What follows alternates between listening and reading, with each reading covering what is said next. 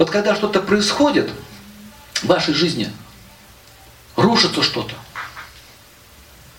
у нас начинается истерика, паника. А здесь речь идет о чем? Что вы должны контролировать эти вещи. Вы сейчас, вы сейчас не понимаете, почему это происходит.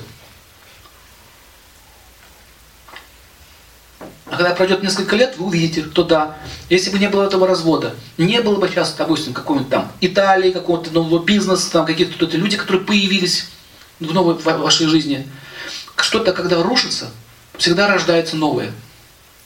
А мы падаем вместе с, с, с тем своей мечтой, как мы называем, умираем вместе с ним. Это называется сила отречения. Это не означает, что вам легко и весело. Нет. Ваш дух не, не ломается. Целить все потерять, а потом стать миллиардером. Если вы хотите заработать миллиард или миллион, надо понять, к чему вы привязаны. Если вы последите историю всех преуспевающих людей, то вы заметите одну интересную деталь. Во-первых, то, что у них судьба хорошая, это так, но какое у них еще черты характера.